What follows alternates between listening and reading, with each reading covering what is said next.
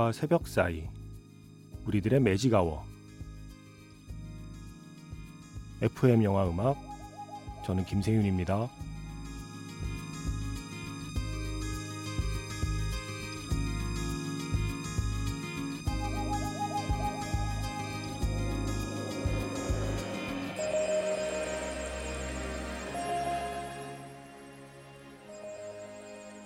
(3주년) 특집 3부작 영화 리스트 베스트 무비 트릴로지 33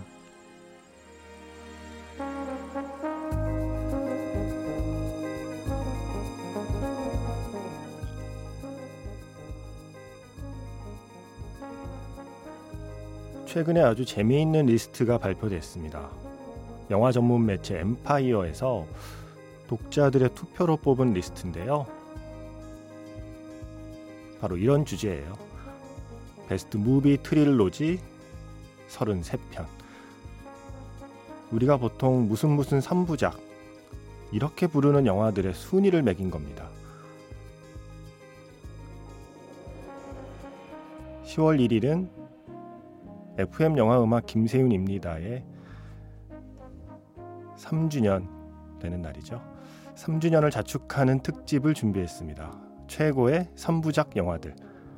오늘부터 3일 동안 엠파이어의 리스트를 만나봅니다. 먼저 33위. 케빈 스미스 감독의 뉴저지 3부작.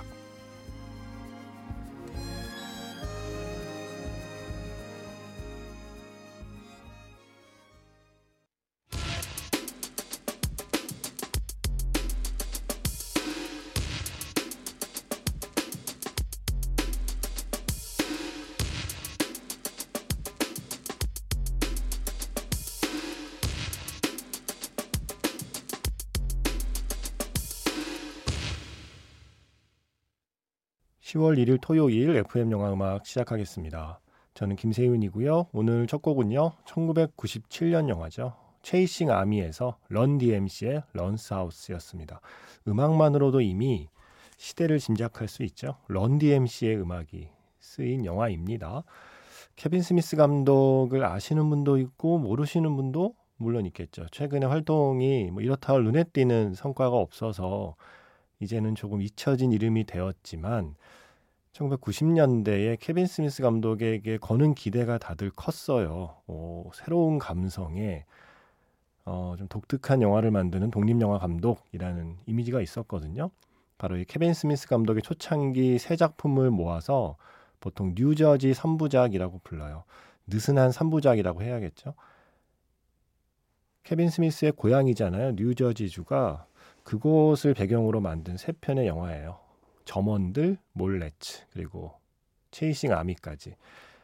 음, 점원들이 아마 데뷔작일 텐데 이 작품은 자기가 실제로 점원으로 일했던 편의점에서 다 촬영을 했어요.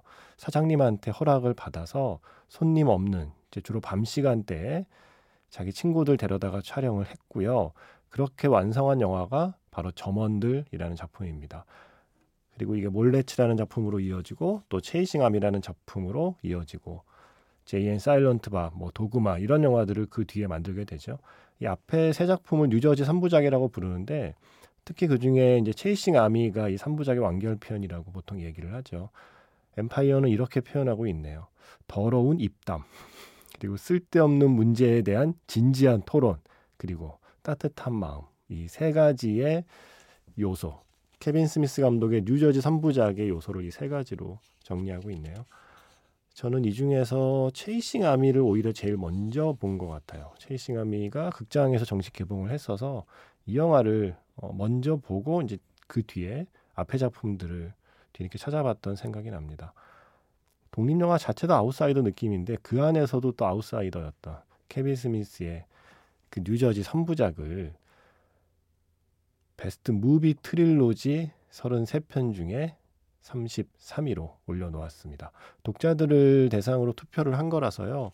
이게 뭐 비평가들의 평가하고 일치하지 않을 수도 있고요. 또 이게 영국 독자들이 많다 보니까 또 우리의 취향하고도 약간 다를 수도 있고요. 자, 하지만 제가 쭉 리스트를 보니까 재밌어요. 예. 마땅히 들어가야 할 것 같은 작품 다 들어갔고 어, 이런 것도 들어가네 하는 거 들어갔고 어 이건 왜 빠졌지 하는 것도 있고 좀 재밌는 리스트입니다. 10월 1일이 FM 영화 음악 김세윤입니다가 처음 시작한 날인데 이게 이제 벌써 3주년이 됐잖아요. 그래서 그냥 자축하는 특집이에요. 뭔가 3이라는 숫자로 뭘 해볼까 혼자 궁리를 하다가 발견한 리스트입니다. 최고의 3부작 영화들. best movie trilogy 33편. 오늘부터 3일 동안. 네, 정말 원 없이 3이라는 숫자를 이야기하는 특집이죠. 음, 어떤 리스트가 준비되어 있는지 기대해 주시고요. 문자 번호 샵 8000번입니다. 짧게 보내시면 50원, 길게 보내시면 100원의 추가 정보 이용료가 붙습니다. 스마트 라디오 미니 미니 어플은 무료이고요. 카카오톡 채널 FM 영화 음악으로 사연과 신청곡 남겨 주시면 됩니다.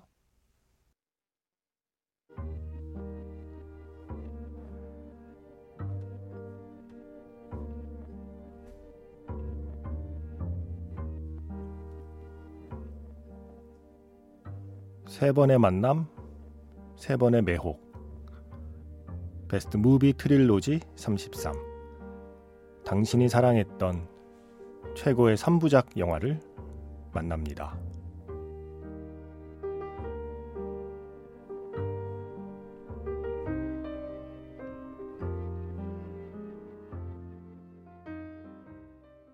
이 음악을 들으면 어떤 영화가 먼저 떠오르시나요? 최근에는 그렇게 아버지가 된다. 고레다 히로까지의 그렇게 아버지가 된다 마지막 엔딩곡이기도 해서 아마 그 영화를 떠올리는 분도 있을 것이고 어, 이 영화 떠올리는 분 없나요? 양들의 침묵 1991년 작품 바로 이 영화에서 안소니 호킨스의 음악이기도 하죠. 바흐의 골드베르크 변주곡 그중에서 아리아였습니다. 굴렌 굴드의 연주였고요. 영화에는 다른 연주 버전인데 왠지 골드베르크 하면 굴렌굴드가 생각이 나네요. 그래서 오늘은 이 버전으로 들려드렸습니다.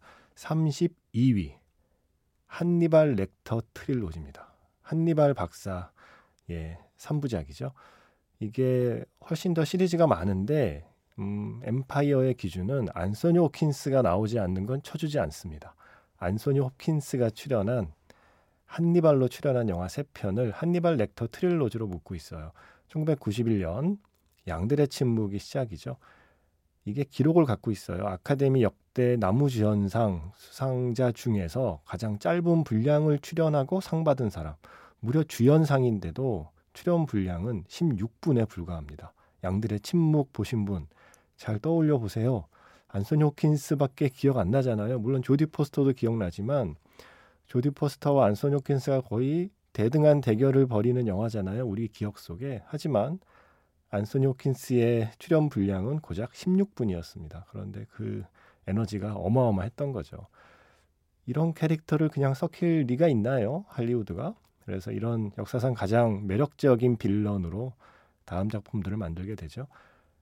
그래서 양들의 침묵은 조너선 드미 감독이었는데 2001년에 한니발을 만들어요. 리들리 스콧 감독이. 그리고 바로 그 다음에 레드 드래곤을 만들죠. 브렛 레트너 감독. 이렇게 세 편을 묶어서 한니발 렉터 trilogy라고 부르고 있습니다. 엠파이어는 이렇게 평가하네요. 우리 역사상 아마 앞으로도 그럴 일은 없을 텐데 예, 영화 역사상 리들리 스콧 감독의 영화보다 브렛 레트너 감독 영화가 더 좋다라고 말할 수 있는 유일한 작품이라고 표현하고 있어요. 브렛 레트너 칭찬인가요? 이게 diss인가요? 레드 드래곤이 한니발보다 좀 더 낫다라는 평가를 하고 있는 거죠. 아, 어쨌든 네, 한니발 렉터 trilogy도 33위 안에 들어 있습니다. 32위였고요. 바흐의 골드베르크 변주곡이 쓰인 영화 중에는 1963년 작품 잉마르 베리만 감독의 침묵이란 영화도 있습니다. 그리고 바로 이 침묵이란 작품이 들어가 있는 잉마르 베리만 trilogy 보통 우리가 신의 침묵 3부작이라고 부르는 이 세 편이 31위에 올라 있습니다. 잉마르 베리만 trilogy로 올라 있고요. 최근에 베르히만 아일랜드라는 영화를 보신 분은 잉마르 베르히만이라는 감독에 대한 궁금증이 아마 생기셨을 거예요. 그 전에 잉마르 베리만을 모르고 계셨다면 바로 그 유명한 스웨덴의 거장 잉마르 베리만이 1960년대 초반에 만든 세 편 창문을 통해 어렴풋이 겨울빛 그리고 침묵 이렇게 세 편을 묶어서 신의 침묵이라고 이야기하고 있어요. 국내 설명은 이렇게 정리되어 있네요. 1차 세계대전, 2차 세계대전을 겪은 유럽의 불안한 사회적, 역사적 상황 속에서 신은 그저 침묵하고 있을 뿐이었다. 신앙은 붕괴됐으며 삶은 부조리와 고통으로 가득 찬 것에 불과했다. 개인의 삶과 신앙의 역학관계를 집요하게 추적했던 당시 베리만의 작품들은 실존주의 철학과 맞물려 큰 반향을 일으켰다. 네, 이런 평가를 받고 있는 이 세 편의 작품이 신의 침묵 3부작이 31위. 자, 그리고 30위는 우리가 너무나 사랑하는 시리즈죠. 미션 임파서블 1편, 2편, 3편을 묶어서 미션 임파서블 3부작으로 올려놓고 있어요. 그 뒤에도 계속 시리즈는 되고 있죠. 그런데 4편부터는 뭔가 좀 새로운 시리즈가 시작되는 느낌으로 보고 있는 거죠. 오리지널 미션 임파서블은 미션 임파서블 1편에서 JJ 에이브럼스의 3편까지 그 10년 동안 나온 3편이다라고 엠파이어의 독자들은 판단했습니다. 그래서 브라이언 드 팔마의 1편, 오우삼 감독의 2편, 그리고 JJ 에이브럼스 그 유명한 토끼발 필립 시모어 호프만이 villain으로 나왔던 그 미션 임파서블 3까지를 3부작으로 보고 있네요. 음, 이 세 편 중에 미션 임파서블 2가 제일 뭐 약하다라는 얘기를 하고 있는데 뭐 나름 재밌지 않았나요? 비둘기 날고 또 음악 좋고 그랬었죠. 자, 미션 임파서블의 그 유명한 테마 중에 음, 미션 임파서블 3편의 음악을 마이클 지아키노가 했잖아요. 미션 임파서블 오리지널 그 TV로 처음 방영됐던 시절의 테마를 계속 변주해서 쓰고 있는데 랄로 시프린의 그 테마를 변주한 버전 준비했습니다. Schifrin and Variations. 미션 임파서블 3에서 Schifrin and Variations. 마이클 지아키노의 편곡, 랄로 시프린의 어, 원곡이었고요. 이어서 지금 끝난 곡은 영화 데스페라도에서 Canción del Mariachi였습니다. 로스 로보스 그리고 안토니오 반데라스가 함께 했어요. 어떤 영화인지 눈치를 채셨겠죠? 네. 데스페라도라는 영화 사운드 트랙에 실려 있는 곡인데 바로 이 영화가 포함되어 있는 세 편. 엘 마리아치, 데스페라도, 그리고 Once Upon a Time in Mexico. 로버트 로드리게즈 감독의 이 세 편을 묶어서 마리아치 3부작이라고 부르고 있습니다. 28위. 어, 그 중에서도 데스페라도가 가장 많이 사랑받지 않았나요? 이 세 편을 묶어서 이렇게 평가하고 있어요. 정말 stylish하고 정말 entertaining한 영화들이었다. 이 세 편 중에 어떤 영화라도 보고 나면 기타 배우고 싶어지고 그 기타 케이스에 기관총을 넣고 싶어진다. 맞아요. 그 기타 케이스가 총이 되는 그 어릴 때 하던 만화적인 상상을 영화로 만든 작품이었죠. 엘 마리아치 1992년 그리고 데스페라도 1995년 그리고 Once Upon a Time in Mexico 2003년 이렇게 세 편으로 완성된 마리아치 3부작이 28위입니다. 그 전에 29위가 있었어요. 시체 3부작. 예, 음악을 들려드리진 않았는데 이 시체 3부작이 미션 임파서블 3부작과 마리아치 3부작 사이에 끼어 있습니다.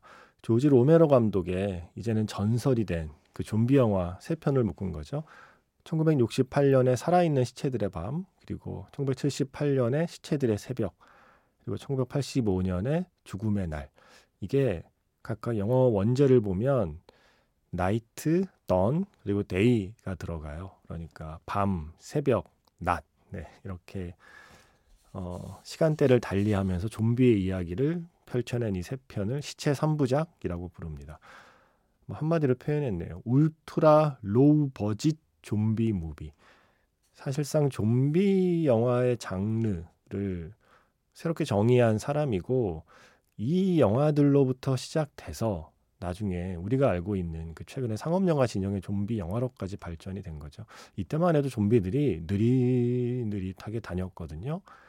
그러다가 그 패러다임을 바꾼 게 데니 보일이었죠. 뭐 28일호를 기점으로 좀비들이 뛰기 시작하면서 블록버스터의 가능성을 열고 예, 액션 스릴러의 가능성을 열게 되면서 이 조지 로메로의 원작을 또 리메이크를 해요. 그렇게 나온 게 이 1978년 시체들의 새벽을 리메이크한 새벽의 저주, 또 그걸 약간 또 재밌게 패러디한 새벽의 황당한 저주 이런 작품들의 원작입니다.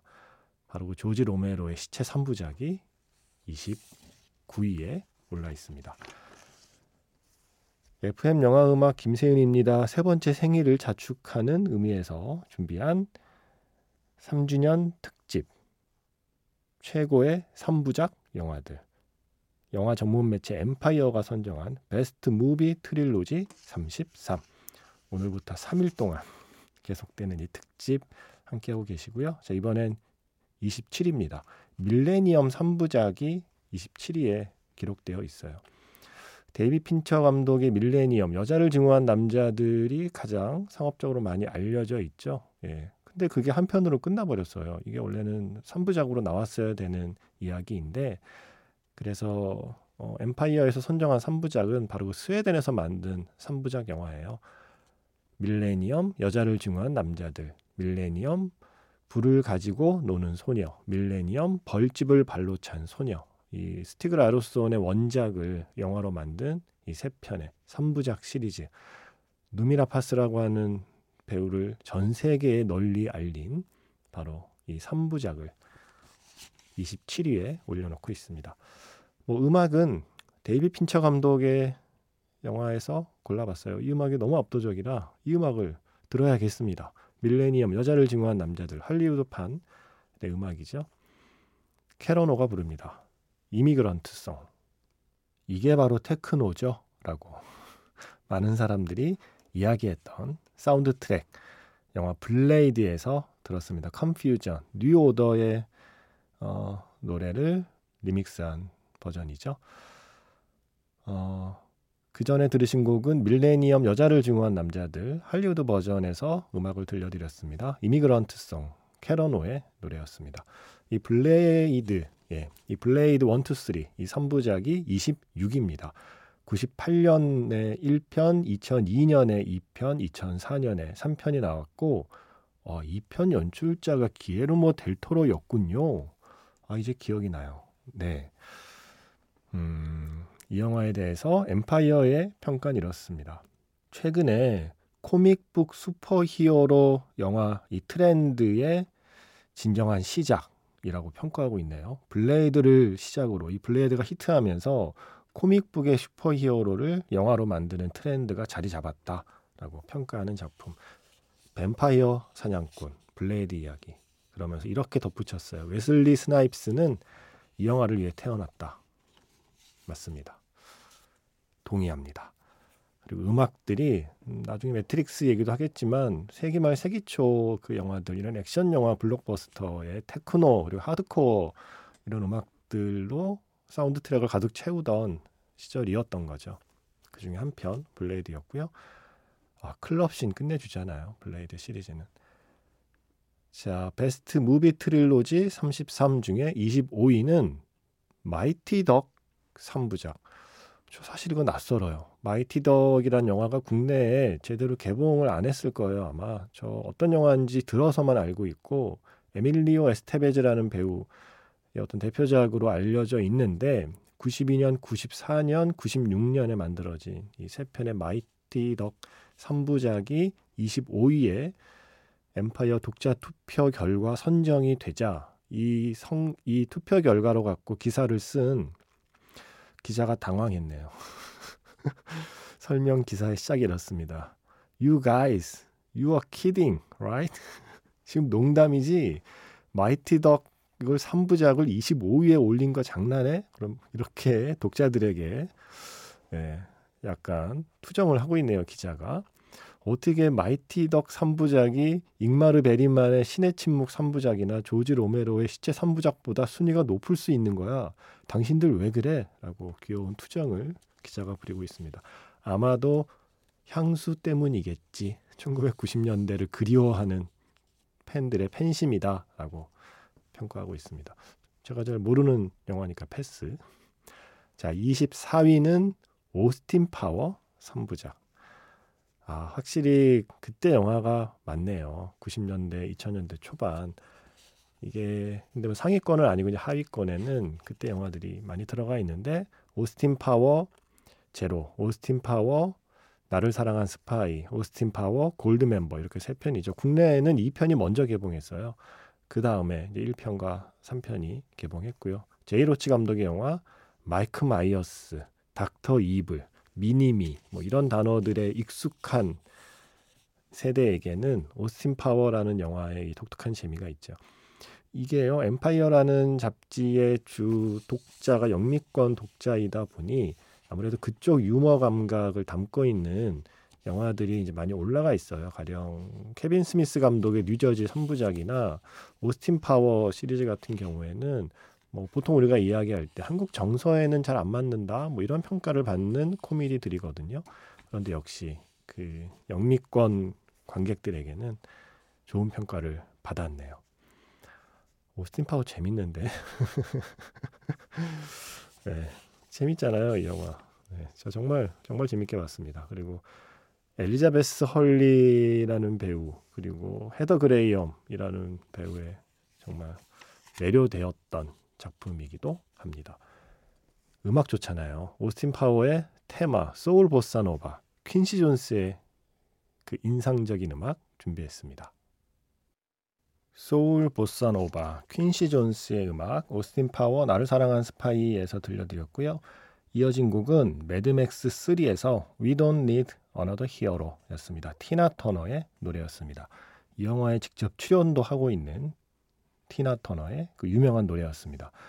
매드맥스 trilogy, 매드맥스 3부작이 23위에 올라 있습니다. 어, 매드맥스 분노의 도로로 새롭게 선보인 버전 말고요. 원래 버전, 조지 밀러 감독의 그 초메가 히트작, 멜 깁슨을 스타로 만들어준 바로 그 시리즈, 매드맥스. 1979년 1편을 시작으로 81년에 2편, 85년에 3편까지 이 매드맥스 3부작을 여전히 많은 분들이 기억하고 있네요. 어, 분노의 도로도 재밌고요. 당연히 너무 재밌고요. 또 예전 매드맥스는 이게 뭐 79년, 82년, 85년 영화라 좀 오래된 느낌은 있어도 그 아날로그 감성이 충만한 그 액션이 지금도 볼만해요. 매드맥스. 그리고 이 3편이 있었기에, 이 3편이 있었기에 매드맥스 분노의 도로가 짠하고 나타날 수 있었던 거죠. 어, 22위에 오른 영화는 3부작은 무간도 시리즈입니다. 무간도 3부작.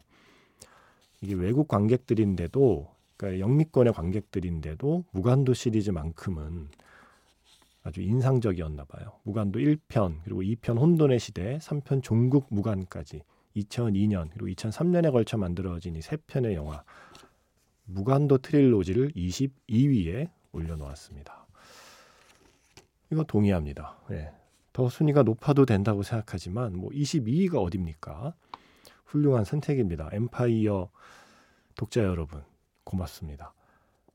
어, 음악은 역시 최근의 노래를 들어야겠죠. PU 망적 시광. 최근에 나간 적이 있긴 합니다만은 음, 뭐 22위에 선정된 걸 축하하는 의미로 다시 한번 듣겠습니다. 최근의 PU 망적 시광.